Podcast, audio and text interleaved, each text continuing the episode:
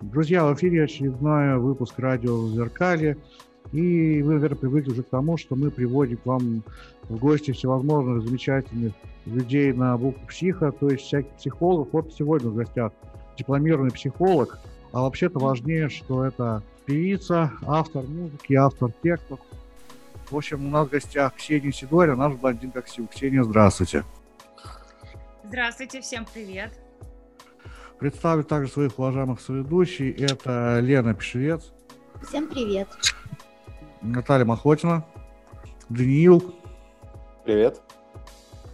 Светлана Амельченко. Здравствуйте. Кажется, я всех назвал, просто я всех не вижу в связи с техническими условиями. У нас тут частично люди в зуме сидят. Но, в общем, кого я не назвал, тем извините, тех здравствуйте еще раз.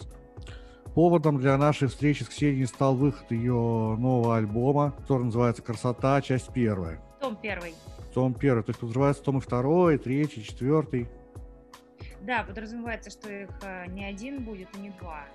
Ну, вообще решили немножко сделать свою какую-то историю, потому что эти песни, они связаны... Это скорее такие выдуманные истории жизни, и поэтому хотелось озаглавить это скорее как том, чем какая-то довольно скучная слово-часть там, или какая-нибудь эпишка. Ну, тут немного грустно становится, ведь первая же песня называется «Отпуск», это для вас получается тоже «Покой только снится». Вы имеете в виду, что грустно получается, что они в отпуске или что? Ну вот сейчас, насколько я знаю, вы вроде как на отдыхе находитесь, или я что-то путаю? Нет, я не на отдыхе нахожусь. Я вчера в очень интенсивном режиме трудилась, потому что когда происходит релиз альбома, это как раз, наверное, один из самых сложных дней получается, потому что в этот день нужно везде все раскидать, все контролировать. Ну, а я контролирую все, начиная от таргета и заканчивая там, на каких площадках разместили, на каких плейлистах появился альбом и так далее. Ну и, естественно, я стараюсь отвечать на отзывы поклонников, которые прослушали альбом. В общем, это такой очень нервный, но это такое приятное нервное утомление день. Вот, а отдых у меня пока еще никакого, в ближайшее время я не решила, куда я поеду. Но думаю, наверное, в августе на свой день рождения традиционно куда-то точно сгоняю. Мне хочется сразу спросить, мы вот чуть-чуть поспорили до начала эфира, как лучше определить жанр, в котором вы поете? Как вы его сами определяете? Так же, как раньше или как-то по-другому? Знаете, я не люблю рамки, потому что так вышло, что я в целом, как-то не являюсь приверженцем какого-то определенного жанра, да, то есть мне вот нравится и панк-рок, мне нравится гранж, мне нравится, металл в таком проявлении, как, скорее, альтернативный металл. Там мне нравится альтернативный бит, вот есть такое направление Spotify. Как-то я не стараюсь себя ограничивать этими рамками. Мне, в принципе, хочется, чтобы музыка была очень, имела такую большую палитру обширную. И у меня там раньше было такое направление, как барби-панк, мы это называли. Но сейчас я уже, наверное, не стала бы это барби-панк называть. В общем, мне вообще очень обидно, что приходится постоянно называть какой-то стиль, потому что такой сегрегированности, в принципе, я не могла бы нашему направлению дать четкой. Сейчас вот очень-очень на слуху тикток-панк, так называемый. В принципе, о том, панк ли это, и мы уж не будем эту волынку разводить, но тем не менее. Опять же, вот и вы тоже используете и синты, и забойные припевы, в принципе, в духе этого стиля. Вы идете ему навстречу, скажем так. Да нет, тут дело немножко не в этом. Мне кажется, тикток-панк — это вообще что-то вроде того, что делают современные дети, да, то есть современная молодежь. Мне кажется, тут в этом нет какого-то стиля определенного, за которым можно пойти. Это скорее то, что делают современные дети, то есть которые юзают тикток и которые, пишут музыку с подручными современными средствами, правильно? То есть если в наши времена, я имею в виду времена моей юности, были актуальные ДК и гаражи и все тому подобное, то есть на аналоговых, так сказать, инструментах мы писали музыку на кухне, записывали кто-то, то сейчас это все делается иногда даже в айфоне, можно очень даже неплохо записать для этого жанра, такого как панк-рок, я имею в виду, через диктофон даже на айфоне, все это в программе смиксовать, вставить биты, да и гитарки сейчас можно тоже лупчики очень неплохие найти в библиотеках сэмплов. И вот это, мне кажется, и есть тикток-панк. Поэтому я не могу себя отнести к этому направлению. Мы-то делаем это все равно немножко по старинке, то есть более усложненно. Там гитары аналоговые записываем, естественно, не используем сэмплеры. Ну, биты, конечно, сейчас уже юзаем, потому что очень тяжело и некачественно сейчас записывать барабаны получается. Особенно если все можно найти сейчас с более крутыми звуками, там, с плотными, с яркими в интернете. Они в итоге к тому же и придут. Как то, что предлагается в плане сэмплов, это, в принципе, я знаю, потому что сам музыка занимается достаточно активно. Но вот на вашем концерте появляются эти хрестоматийные девочки с каре, так скажем, или это все-таки речь больше идет о повзрослевших угоральщиках из тех еще годов, из 2005, 2007, 2009? Знаете, на нас ходят разные люди. Вот, ну, как бы вот ходят и те, которые там в свое время подсели, когда были детьми и там ходили, и ходит также и молодежь какая-то. То есть появляются все равно вот эти вот, они, девочки в меньшей степени, вот мальчиков больше, потому что, ну, девочки, они же на мальчиков в основном ходят. А на меня вот очень много до 20 лет парней ходят, именно вот подростков. А у вас же слэмы тоже есть, слэм-зоны или нет? Еще бы.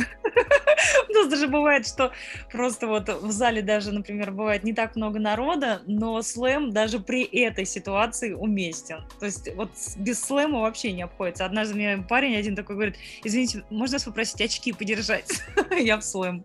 Мне же кажется, что, что это вообще какой-то такой в наше время не очень популярный легальный способ, не очень доступный легальный способ сбросить агрессию после житья в этих больших городах. Вот этот слэм и все остальное. Ну, недоступный.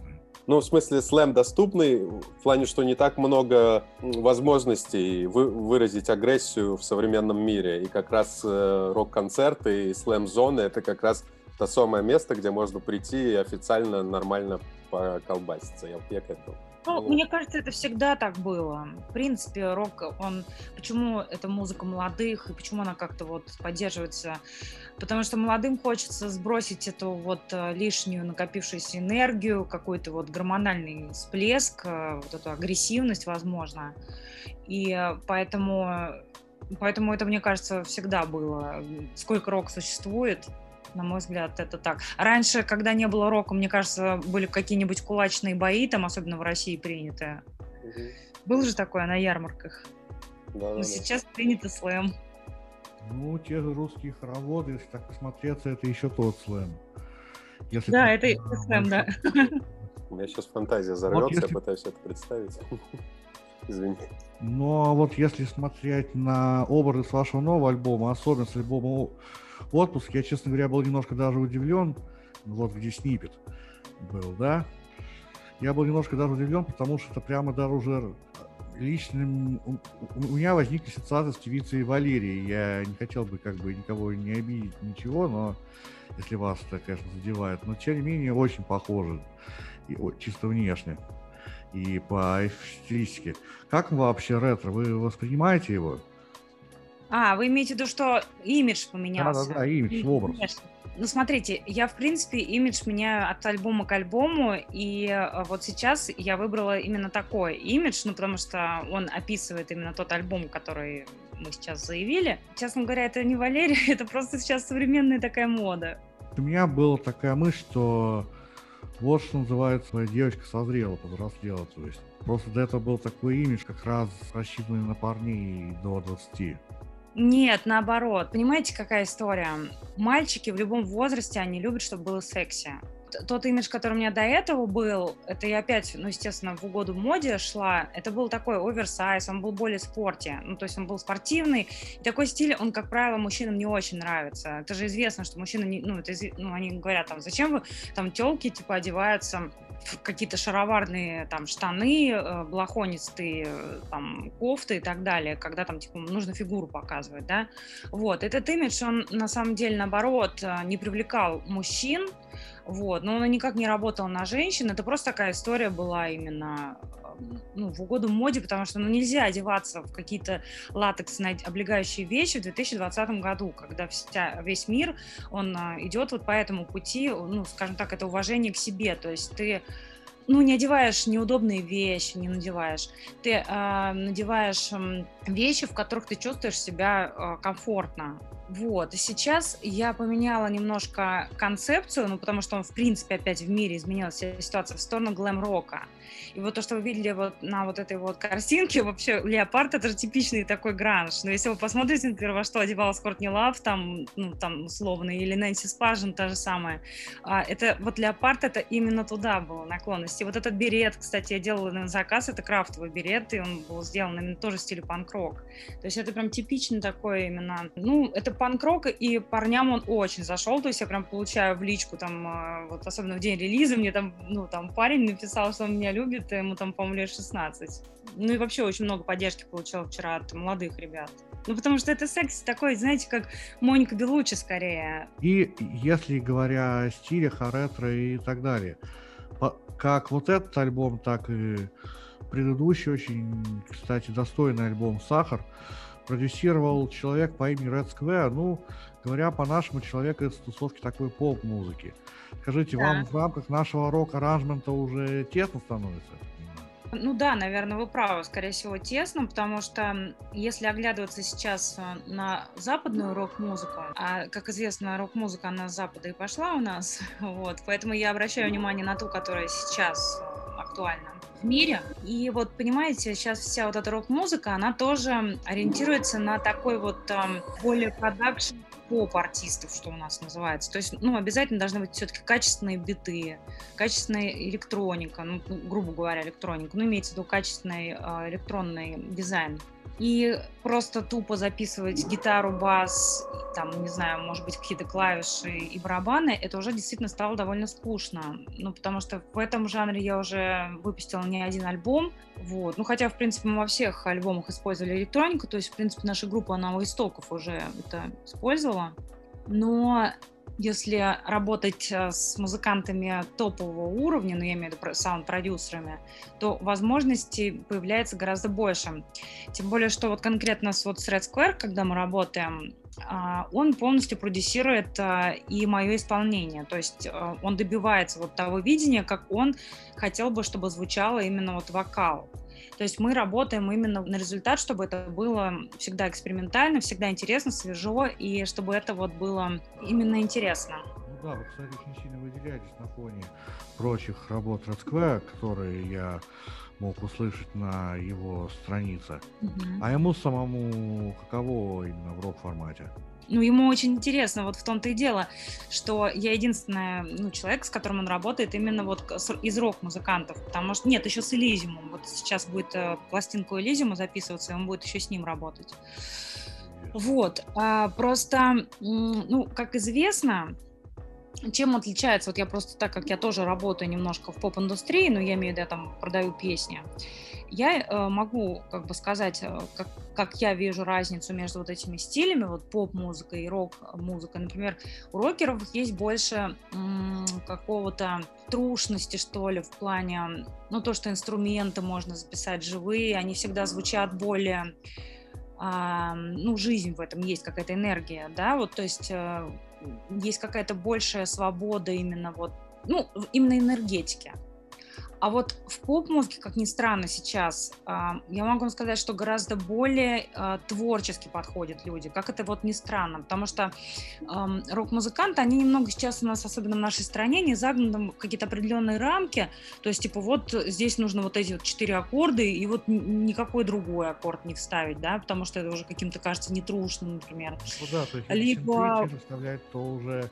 тебя тикток-панком начнут дразнить и так далее. Ну да, да, синтез вставляю, что тоже начинают говорить, что это опять не панк-рок. Вот у меня, например, каждый раз, когда я выпускаю какой-то релиз, там постоянно объявляется хоть один или несколько человек, которые обязательно будут выяснять, что же это за жанр, почему я подписала, что это рок, почему я подписала, что это панк-рок и так далее. Но на самом деле на площадках очень маленький дает вообще выбор для того, чтобы обозначить свой стиль. Поэтому тебе просто приходится писать либо просто рок, либо панк-рок, либо еще что-то. Хотя, конечно, там неоднозначно панк-рок, например.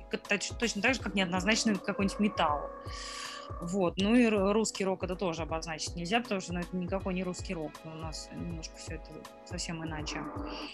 Поэтому вот мне интересно было работать именно с поп-артистом, потому что рамки расширяются до таких вот необъятных размеров, что, ну, то есть ты можешь просто позволить себе все. Ты можешь петь каким-то таким бэби-голосом, да, ты можешь, наоборот, грубо спеть, там, скримом. И ему тоже это было интересно, потому что у поп-артистов они тоже записывают в определенном ключе, который модно в этом сезоне. Например, моден вокал, как у Зиверта, они записывают все под одно лекало, все как Зиверт. Потом в моде, например, вокал какой-нибудь там вот этой вот «Время и стекло», да, они все записывают как «Время и стекло» группу. Ну, то есть тоже есть тренды, как и в моде, и попса, она, в принципе, очень сильно ему вот следует. А в роке можно себе позволять, ну, какие угодно эксперименты. И так как мы с ним, в принципе, давно уже работаем вместе, не только над моим проектом, то вот «Бландитка Ксю» — это прям наша отдушина такая, то есть там, где мы действительно можем себе позволить показать там то, какой музыка здесь, в принципе, ну, не звучит ни у кого. Во-первых, потому что эта эклектика получается интересная. Во-вторых, мы, в принципе, очень сильно ориентируемся на западную музыку. Но мы работаем, в принципе, даже с западными там и исполнителями, и лейблами. Ну, в общем, разные есть работы. Радио Зазеркалье.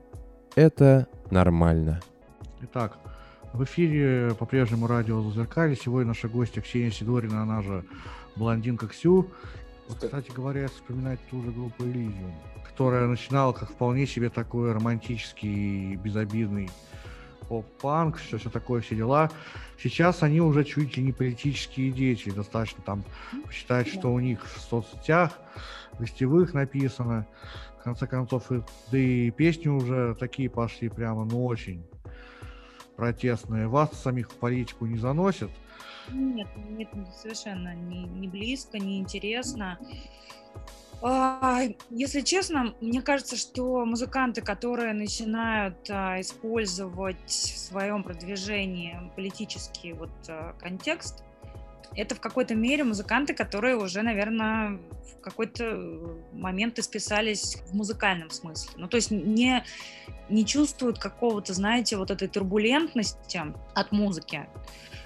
Ну, наверное, рано или поздно это у всех проходит, да, то есть вот это вот, а нужно двигаться дальше, и они начинают искать какие-то другие пути, а так как политика — это сейчас такой вот триггерный, в принципе, тема, которая вызывает эмоции в обществе, да, правда, негативные, конечно, эмоции, что плохо, но тем не менее, и это такой, в общем-то, неплохой хайповый ход для того, чтобы дешевую такую популярность получить.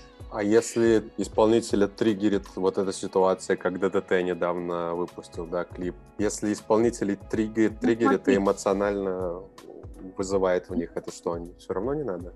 Смотрите, вот, например, меня может триггерить какая-нибудь тема, ну, например, я, например, не хочу детей, ну, к примеру. Я не думаю, что нужно выносить это, понимаете? Это какое-то мое личное дело, ну, как-то творчество, на мой взгляд, это... что-то, ну, вы верующие вообще, в принципе, ну, верите во что-то там в какую-то сферу? Да. Ну, вот, знаете, это для меня что-то вроде такое чистое, может быть, что-то вот, ну, если вот так совсем вот такие вот, грубо сказать, от Бога, да, что-то такое вот именно творчество, когда ты получаешь какую-то энергию, да, откуда-то, и ты можешь через себя пропустить ее и поделиться ей с людьми.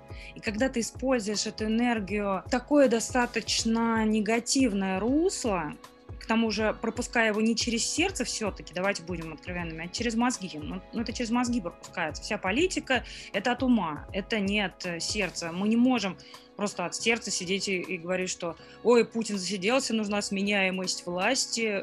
Ну, как бы это наша, так сказать, бытовуха. Это наша бытовуха. Есть такие вещи, как, например, в Италии, когда ты смотришь, просто ну, ходишь по музеям там, или заходишь тот же, не знаю, по Риму просто ходишь, и ты понимаешь, что здесь нет никакого... Тут есть чистая пьюр красота, просто вот красиво. Ты это ощущаешь каждой вот своей клеточкой. А политика, это же шоу-бизнес высокого пилотажа. По факту это же грязь, это деньги. Нельзя это пропускать, использовать свой дар в пользу денег.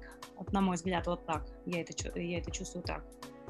Я, с одной стороны, абсолютно с вами согласен. И, кстати, к нам приходила Умка, и она то же самое говорила, что она пропускает вот это через себя и выдает. А с другой стороны, я думаю, ну, типа, вот там Путин засиделся, это понятно, это интеллектуальные конструкты.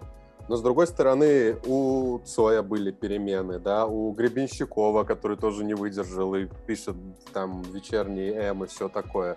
И у многих людей все равно это вырывается. Ведь это же не про то, что там у власти кто-то засиделся, а про то, что человек, вот как у вас в песнях, про то, что человек испытывает, выходя на улицу, сталкиваясь с реальностью. И если он сталкивается с реальностью, что в стране там что-то происходит, и он видит это на улицах, то он же может пропустить это через сердце и выдать это. Может, смотрите, можно же это делать красиво, правильно? Ну, то есть для чего-то нам даны же вот все-таки метафоры. А, на мой взгляд, у группы «Элизиум» последняя композиция, которую они выпустили, уже совсем не метафорическая получилась. Ну, то есть это уже прям... Там письмо Навального, которое просто спето, ну это некрасиво, давайте будем просто с точки зрения эстетики говорить, то есть можно же петь это в открытую, в лоб, да, то есть не используя какие-то красивые приемы, а можно просто это завуалировать и сделать, как делали, в принципе, во все времена. Во все времена были протестные поэты, там, музыканты, художники, но люди делали это метафорой. Ну, на этом, мне кажется, и есть искусство, оно, в принципе, должно выражать твои эмоции, которые ты, как творец, можешь выразить в красивой, эстетической форме. Ну, просто спеть там «Путин вор» или «Путин вали отсюда». Ну, блин, ну, простите, это не творчество. Я понимаю, да, я понимаю, о чем вы. Это уже, на самом деле, на очень глупую аудиторию рассчитано. Получается, ты именно хочешь, чтобы было такого хайпа именно для тех людей, которые прям вот не хотят вникать во что-то, а им прям надо прям получить именно разжеванный вот...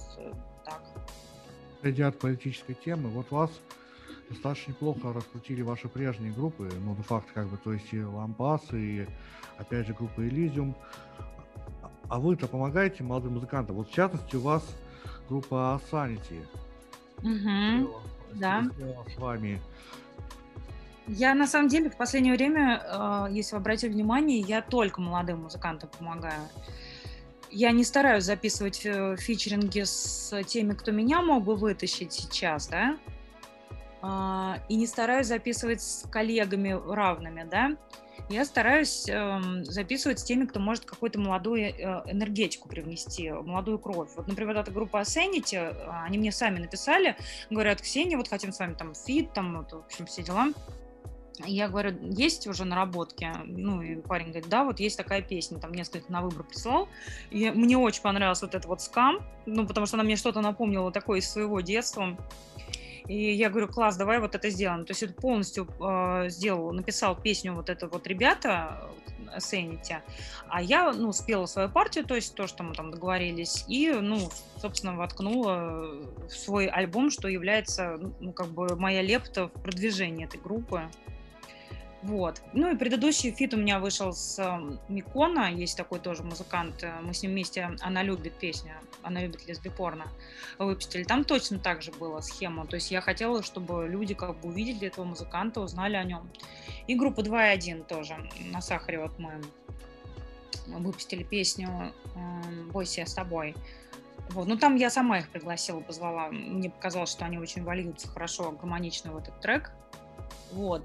Просто в последнее время, ну, мне кажется, вообще люди как-то к фитам потеряли интерес, и в основном это все стало больше какой-то такой коммерческой историей. Ну, сложиться деньгами для того, чтобы хорошо покрутить таргет. Так что фиты делать с коллегами стало не сильно интересно, если говорить о творчестве. Если говорить о вкладчину, о деньгах, то имеет смысл.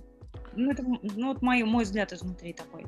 Ну и еще одна, скажем так, актуальная такая тема – это пандемия, которая вроде бы, казалось, только отступала, как вдруг бац, и опять отменяются концерты и все такое.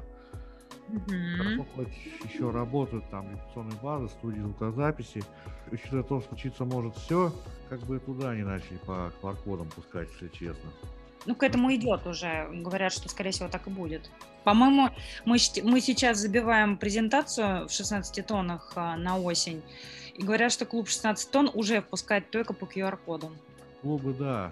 Я имел в виду репетиционные базы, студии звукозаписи еще, которые вроде как доступны, но как бы тоже что-нибудь такое не ввели, в конце концов. Чтобы пройти эту вакцинацию, нужно достаточно значительное время. Мало того, что между первой и второй там 3 недели разница, так потом еще 3 недели ходить, пока это окончательно приживется. Я сделала вакцинацию, у меня есть QR-код. Я вас поздравляю. Кстати, как перенесли?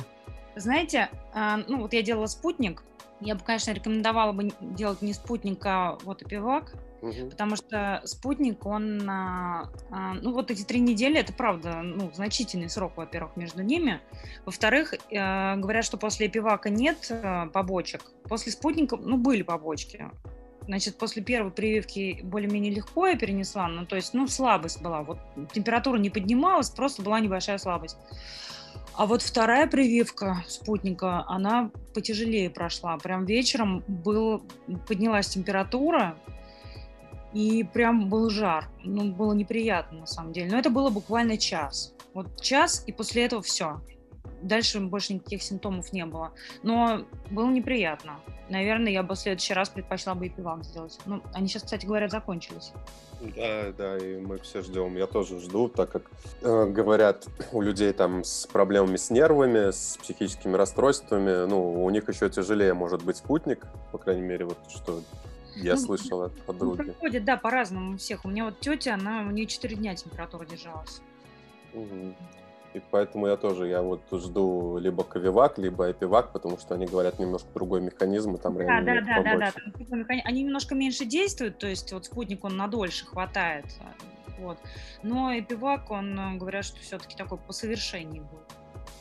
Ну вот, учитывая то, что опять намечается простой такой, как справляетесь с таким образовавшимся количеством ненужного свободного времени? Есть у вас план «Б»? На тот случай, если музыкой полноценно заниматься вот не получается. Он у меня уже год. Я просто уже, когда поняла, что пандемия — это уже часть нашей жизни, а параллельно вместе с ним, если вы обратили внимание, сейчас стриминговые сервисы очень развиваться стали. Вот. И я поняла, что ставку сейчас надо делать на музыку, в смысле на записи, на стриминг. То есть на деньги, которые платятся от прослушек. А концерты, они с каждым годом все меньше и меньше становятся рентабельными. Потому что люди сейчас все-таки, все с каждым днем меньше и меньше легки на подъем становятся. Ну, то есть потому что очень много всего заземляет дома, да. То есть хочешь посмотреть кино, ну, возьми, купи фильм. В принципе, сейчас столько этих площадок появляется все сразу, не надо идти ни в кино, ничего. То есть кино сейчас тоже, кинотеатры тоже пустеть начали. На концерты люди ходят, но в основном тоже старой такой закалки, ну, потому что молодежи сейчас интереснее покучковаться дома там. Ну, тоже они не так сейчас начали ходить, как мы в свое время, когда... развлекал, вот такое было. Вот. Плюс концерты для того, чтобы заманить людей туда, ну, условно заманить, нужно сейчас в рекламу столько денег всаживать, что они становятся уже просто нерентабельными. Ну, реально, это такая тема. Особенно с этими вот качаниями закроют, не закроют, будет ли еще один виток пандемии или не будет. Это тоже такая нестабильность, которую людей не призывает покупать заранее билеты. Это тоже неприятный момент. Вот. Но вместе с тем начал расти стриминг, то есть люди сидят дома, они там постоянно слушают все это, плюс вот это вот пришел Spotify, вот эта площадка, да, она больше всех платит музыкантам, там очень пластичная система рекламы, и очень френдли они прям вот, например, меня вчера там пролайкали, там заходят мои сообщения, там смотрят в сторисы, очень хорошие плейлисты мне дали, ну и не только Spotify, это в принципе и Яндекс очень лояльный, и ВК очень вчера лояльность проявили, мне там обложку дали в плейлисте «Новый русский рок», прям на обложку меня поместили. Ну, кстати, Spotify тоже мне на обложку, по-моему, что-то там русский рок, что-то такое разместил. Короче, очень приятно. И если выпускать часто альбомы, что я, в принципе, за год уже, получается, второй выпускаю альбом, то можно на это жить. Вот такой у меня план «Б». Просто чаще буду выпускать музыку. А вот еще такая вещь. Вы же и сами являетесь родийным деятелем, то есть на радио... на видном радио, так, кажется, называется, да? Ну, я там... Нет, там я с ними не связана. Они же там какие-то выпускали видео, по-моему, обсуждали на Ютубе. Я туда с ними не стала ввязываться. Мы с ребятами из Музразборок одно время. Да-да-да. Да, вот там я где-то год с ними мы анализировали молодых музыкантов, которые присылали свои записи, и мы ставили им там какие-то свои отметки. Вот, да, ну это такое, на мой взгляд, можно было развиться побольше. Сейчас пока у ребят, мне кажется, все на одном каком-то уровне. Кстати, а каково вам было в роли такого судьи для музыкантов выступать? Вот, например, ваш человек с того же города, что и вы, ваш земляк, получается, Антон Пух из Фиджи. Он, помню, говорил, что когда его в таком качестве приглашали на радио, что «а чего я буду людей судить, а может им сейчас жить, все испорчу». Ну, это, знаете, такая немножко позиция еврейская, знаете ли, не находите? Мне кажется, если ты не имеешь своего мнения, вообще для всех не будешь пряником. Для кого-то ты будешь обязательно, мразью. И я этого, например, не боюсь. Пух, наверное, боится. Я, в принципе, таких людей избегаю. Мне, в принципе, вообще не нравятся люди, которые такие витиеватые какие-то позиции стараются занимать. Типа, ой, я вот и здесь как-то такой вот хорошенький, и для этих хорошенький. И чаще всего эти люди, они для всех не кажутся хорошенькими, но им кажется, что они вот такие вот очень, как это называется, добренькие, что ли. Я, например, считаю, что... я не боюсь свое мнение высказывать по поводу группы, особенно если они сами присылают эти записи. Я, например, выпустила свой клип, да, и кто-то взял его там и разобрал у себя на площадке. Я им не присылала. Например, неприятно, в принципе, иногда такие вещи. А с другой стороны, что мы можем с этим поделать? Мы же делимся своей музыкой с людьми, и, в общем-то, она в любом случае уже на суд как бы отправлена. Это первое. Второе. Я, как человек, который сам постоянно читаю комментарии, считаю, что имею право их давать по поводу тех людей, которые свои песни присылают на мой суд. Вот. Тем более, что я все-таки уже какой-то путь прошла и имею право, я думаю, в каких-то моментах указать что-то или, наоборот, похвалить на что-то, что-то, что удалось.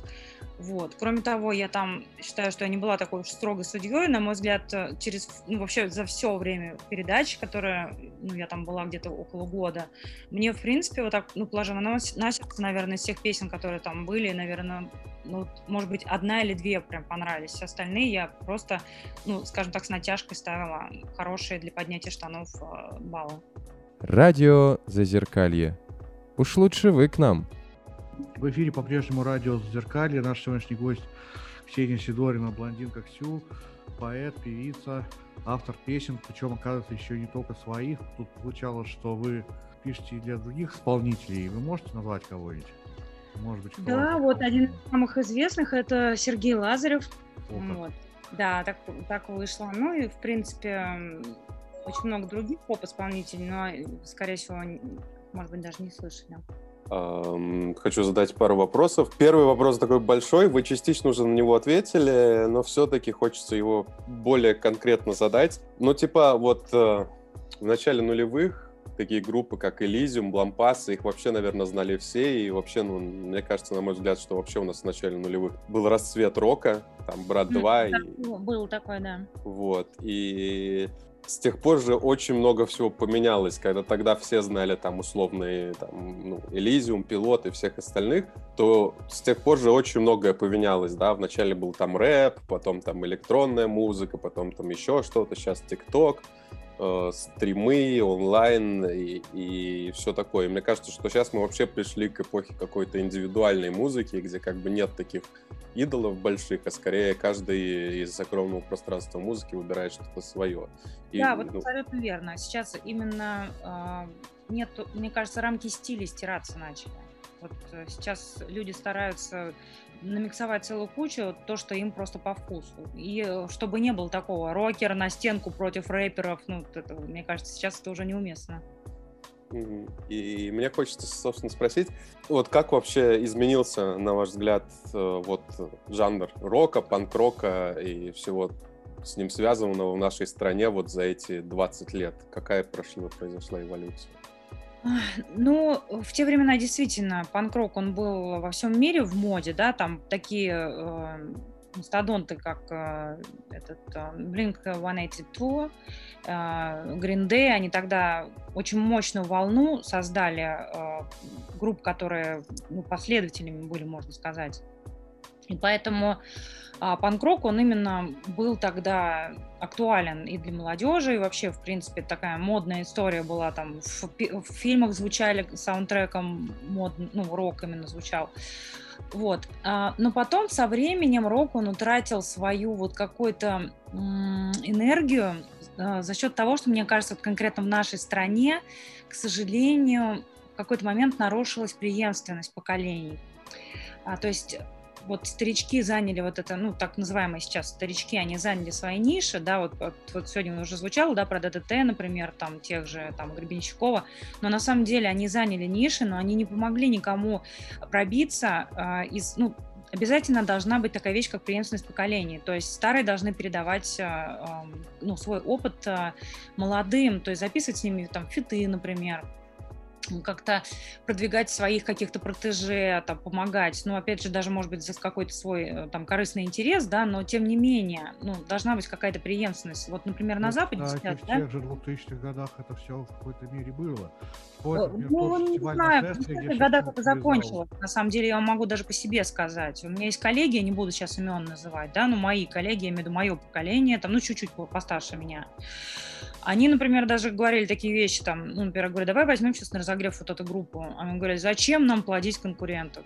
Реально, и это было такой момент. И потом в 10-е годы я начала просто чувствовать, что молодежь перестала интересоваться этим жанром, она из-за того, что нет возможности попасть на радио, потому что все свои вот эти вот какие-то кланы, нет возможности попасть на фестивали, я имею в виду выбиться в хорошие какие-то, в хорошее время сыграть.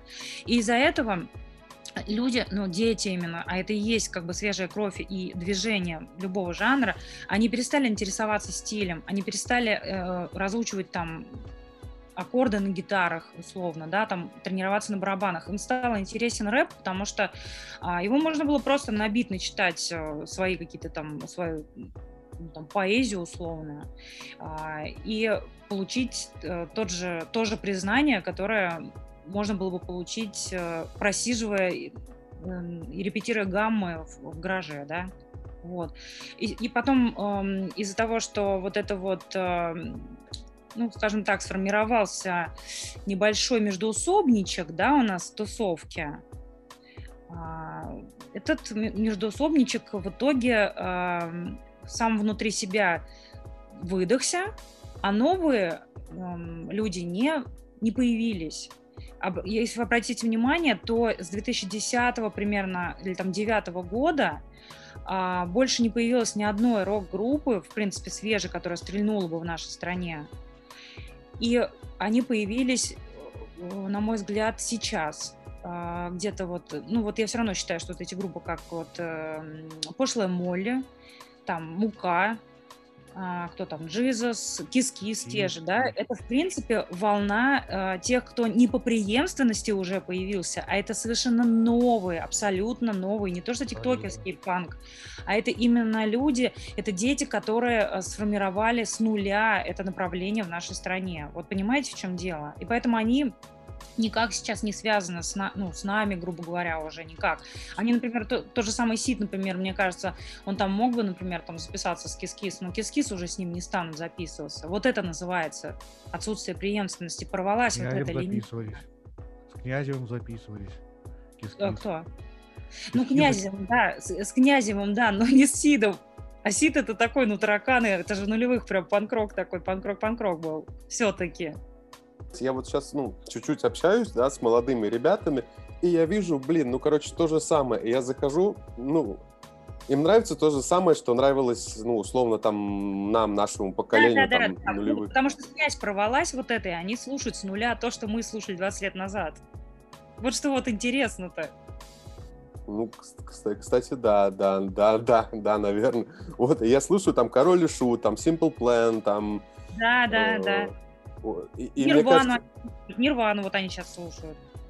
Я слушаю Нирвану, и она как будто бы никуда не пропадала, получается. А мне кажется, что сейчас же вообще такое время, что это просто опять супер актуально. То есть опять эти большие города с огромным...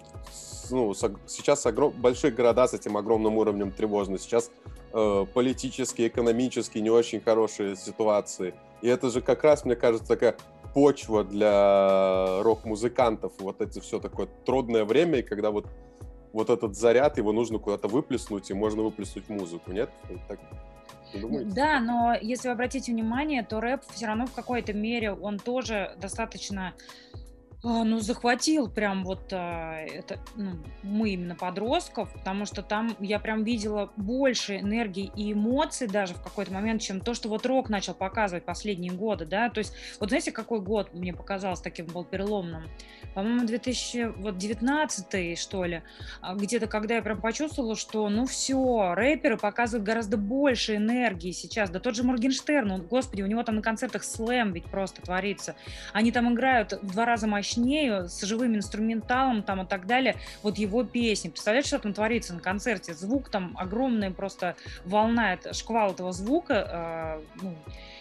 И дети, они получают то, что они получали раньше, наверное, на концертах, я не знаю, там Нирваны, там Короля и Шута, там и так далее.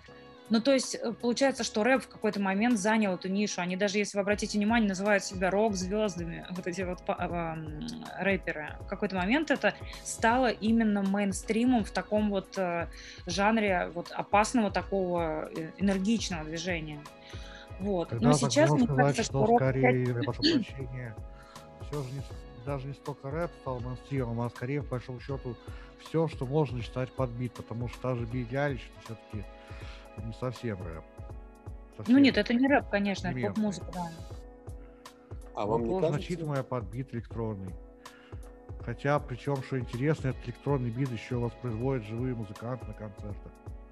Да. Я вам говорю, что если вы посмотрите, как проходят концерты Моргенштерна того же самого, он полностью делает плюс, то есть у него идет его бит вместе со всей аранжировкой, и плюс под него играет живой барабанщик и гитарист, и басист. Представляете, что там происходит? Просто какой там бас валит. А бас, он еще идет параллельно из порталов, именно из порта-студии, в общем, из подклада. Ксения, скажите, а вообще как вы сами относитесь к использованию плюса на концерте? Плюса? Я плохо отношусь, я никогда в жизни не выступала под плюс. Вы имеете в виду просто даже если рот открывать просто. Да нет, плюса. Это, знаете, смотрите, на концертах плюс неуместен вообще, но... Есть определенные записи эфиров, скажем, на каких-то федеральных каналах, там, когда просто технически это невозможно по-другому сделать, потому что там время, например, очень дорого стоит, это, например, прямой эфир, и ты просто облажаешься за это время, не успеешь технически выйти и подготовиться, а тебе нужно спеть всего лишь одну песню. В таком случае уместны плюсы. Но если ты выходишь и играешь целый концерт под плюс, это вообще никак не уместно. Слушайте, мне хочется, так у нас время не безгранично, мне хочется задать вопрос один.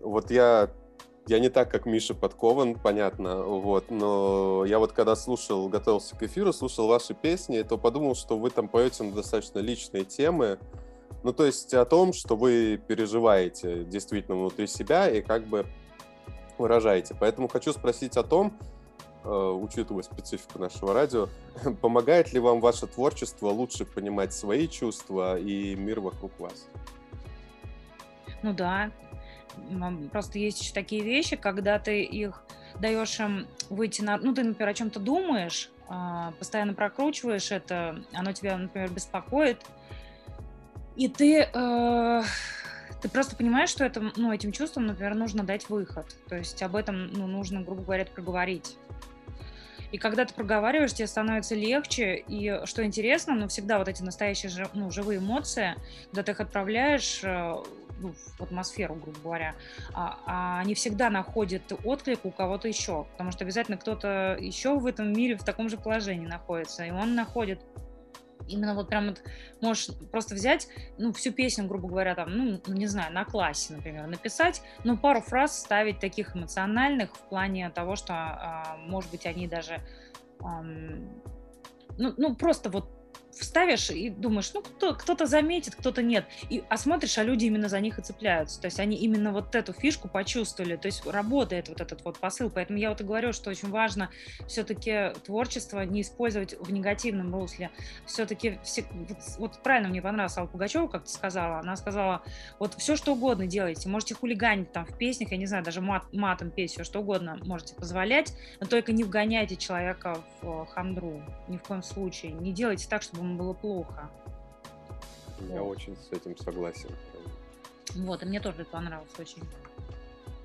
И такой немножко глупый, наверное, вопрос, но мне просто хочется его задать, учитывая, что в нулевых, да, это был рассвет всего этого, а сейчас немного жизнь другая. Вот сравнивая жизнь сейчас и жизнь в начале нулевых, вот что бы вы выбрали для себя, что вам больше нравится?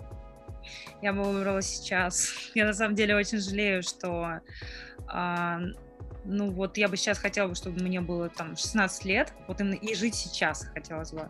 Я бы хотела бы в ТикТоке вот именно вот дурачиться, как сейчас дурачатся все подростки. Я бы сейчас музыку вот именно, ну, короче, я себя чувствую именно, вот я понимаю всех подростков сейчас, я именно чувствую то, что они испытывают. Ну просто с возрастом все равно какие-то рамки ты, ну, как-то попадаешь все равно под них, там, грубо говоря, ты уже не можешь позволять себе, там, ну, не знаю, кривляться в ТикТоке, там, например, не всем идет, скажем, вот, или, ну, петь о каких-то темах, да, то есть все равно споешь, и какое-то количество людей тебе обязательно на это укажут, там, типа, ты что же, вдруг запела там про такие вот песни легкомысленные, но это инфантилизм, ну, то есть вот обвиняют в инфантилизме, есть такое, вот.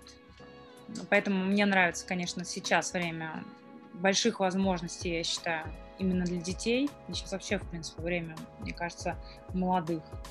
Раньше такого, конечно, не было. А вам не кажется, я согласен про молодых, но вам не кажется, что сейчас слишком много всего, и что сейчас жизнь, ну, немножко сложнее стала, чем в нулевых, когда... Там все понятно, в принципе. Там есть все группы, которые всех слушают. И там... Нет, вы знаете, нет, вот правда не кажется. Я могу сравнить, что в нулевые, например, ну, скажем, в общем-то, пути развития были понятным у музыкантов. Ну, тебе нужно пройти этот вот стандартный путь. Первое, поиска, значит, какого-то там условного продюсера, не продюсера, ну, короче говоря, какого-то дяденьки, ну, все, правда, это искали в нулевые, который тебе поможет пробиться, да, то есть он занесет твои треки на каналы. Очень важно раньше было попасть на ящик, это, сейчас это не важно, тогда это было очень важно. И очень важно было попасть на радио. Ну, то есть, если ты не попадаешь на радио, не попадаешь на ящик, то у тебя, в принципе, нет ничего. Никакого другого инструмента развития у тебя нет, не было. И это просто пипец, как важно было. А сейчас ты можешь просто написать хорошую песню, если у тебя есть мозги на плечах, да, там голова, и ты можешь просто что-то скреативить, запулить это в ТикТок, условно, и грамотно продвинуть, опять же, если ты врубаешься вообще, как это происходит там, и стать звездой просто вот, ну, на час, ну, грубо говоря. Сейчас очень проще стало, мне кажется, хайпануть на недолгосрочно, а раньше сложнее было выбиться, но зато все, кто тогда выбились, они до сих пор, в общем-то, известны. Я вот посмотрел вас на странице, вы незадолго до релиза альбома, вы там написали у себя ВКонтакте, каким бы вы хотели видеть альбом, там, ну и были какие-то 3 смайлика, с каждой со своим настроением.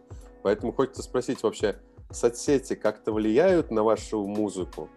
Ну, конечно, влияют. Я даже могу вам сказать, что я, наверное, первый раз в жизни вот на пластинке вот этой вот «Красота», песни «Лимонад», вот если там обратить внимание, там в середину вставлен просто такой кусок небольшого перформанса, типа как будто там радиоведущий там говорит о том, что, ну, какую-то сводку трагических новостей объявляет. И если хорошенько подумать, то песня совершенно не по канонам сделана. Она сделана куплет, припев, куплет, потом вот эта вот сводка и припев. И причем припев только один. То есть нет ни бриджа вот этого канонического, да, нет двойного припева в конце, и вообще, в принципе, никакого не солика, ну, в общем, нет ничего того, что как принято по канонам, вот эти вот формат 3.20, да, мы его не соблюли, там, по-моему, 2 с чем-то минуты. Вот, это соцсети влияют, потому что, ну, хочется, чтобы твой трек еще раз поставили, понимаете? Ты уже начинаешь просчитывать песню, ты такой, ну, пусть останется такое вот послевкусие, что тебе немножко не хватило, ты хочешь еще раз послушать, ты уже работаешь немножко вот на это. Да, вот это первое, что, наверное. Второе, мы стараемся все-таки теперь делать песни, чтобы там было меньше сложных конструкций, больше образных. Ну вот, например, песня «Отпуск». Это такие вот типично клиповые вот мышления людей, которые сейчас находятся в соцсетях, да, они привыкли вот мыслить образами, то есть чтобы вот какая-то вспышка, образ, вспышка, образ. И вот «Отпуск» — это то, что сейчас, мне кажется, всем актуально летом, да. Мне кажется, что сейчас песни, они упрощаются, ну и мы тоже, естественно, стараемся этому следовать, ну, потому что нужно быть современным. В итоге, мне кажется, что вся музыка, она будет уже ориентирована под ТикТок, то есть это будут маленькие 20-секундные кусочки, фрагментики, в которых ты, в принципе, можешь заложить какую-то небольшую историю. А вас это не пугает? Вот мы в прошлый раз говорили, у нас был Комин в гостях, и мы говорили о том, как не сделать слишком просто и не сделать слишком сложно, чтобы можно было слушать. И вот вас не пугает вот эта вот тенденция, что исчезнет глубина, исчезнет смысл, исчезнет какое-то внутреннее наполнение, потому что если ты делаешь TikTok клип там на 20 секунд, ну там в принципе ничего, кроме вот такой вспышки, вложить и нельзя. Вот не пугает эта тенденция вообще для людей, которые это слушают? Слово пугает, я пока об этом не думала, да, там по поводу того, что пугает или нет, но я могу сказать, что прикольно, как я вот это вижу в последнее время, появилась тенденция, что больше стало на эмоции, понимаете, больше... Музыка и вообще все творчество, оно как-то стало направлено больше на эмоциональную сторону. То есть вот я иногда просто вот могу услышать какую-то песню, да, если ее анализировать с точки зрения вот, ну, там, не знаю, умности, смыслов там и так далее, начинаешь понимать, что ну тут, собственно, ничего нет.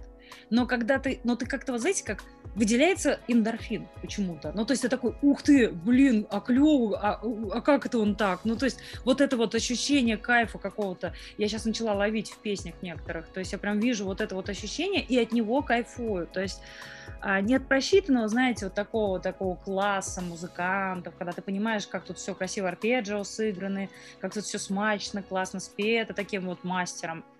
А именно вот от того, как это какая-то, знаете, как это называется, озарение, такая какая-то вспышка красивой, такой непонятной эмоции, но которая вот именно на мозг воздействует, на какие-то его центры, которые отвечают за удовольствие. Ну вот просто вот я это называю, выделяется эндорфин у меня. Вот, знаете, бывает такой прям, послушаешь песню какую-то, думаешь, блин, ну классная мелодия и классное словосочетание. Вот, ну круто прям, вот, ну не добавить, не убавить. А в смысл я стараюсь как-то вот, ну не вкладывать так, потому что иногда вот это вот грузит что-то. Можно всегда как-то найти для себя все равно в наше время что-то более, скажем так, глубокое, но именно вот поп-культура, да, вот это вот TikTok и так далее, она стала, на мой взгляд, больше воздействовать на какие-то креативные моменты. Меня просто пугает эта тенденция, потому что вот не в эфире будет сказано, но это такое небольшое издевательство над своими рецепторами, потому что ты вот постоянно вот в это вот вспышки слушаешь, и, насколько я знаю, от этого могут как бы, ну, рецепторы истощиться, если просто постоянно может. Если так на это посмотреть, то, конечно, если, например, постоянно есть соленую пищу, то в какой-то момент ты перестанешь ее чувствовать, вкус пищи. Вот. Да. Вся пресная. Конечно, это так все надоедает. Ну, может быть, мне кажется, смысл настоящего момента сейчас в том, чтобы нормировать свои потоки соцсетей, как-то грамотно выстраивать подписчиков, в смысле, на кого ты подписан, ленту свою регулировать, чтобы в ней негатива не было. Вот. Ну, то есть, если грамотно, дозированно все это использовать, то, мне кажется, жить можно очень даже неплохо. Большое спасибо вам, Ксения, за визит. Вам спасибо. Это была Ксения Сидорина, она же Бландитка Ксю, певица и автор песен. И с вами на радио «Зазеркалье» были Даниил, Был Михаил Ланцев, то есть я, и еще ряд наших дорогих авторов, которые на этот раз предпочли чего-то отмолчаться. Было захватывающе, просто интересно слушать Ксению, поэтому как бы вопросы остались только на плане. Большое спасибо, увидимся в следующем эфире. Все, спасибо вам большое, что пригласили. Приятно было пообщаться. Пока. Все, всем пока.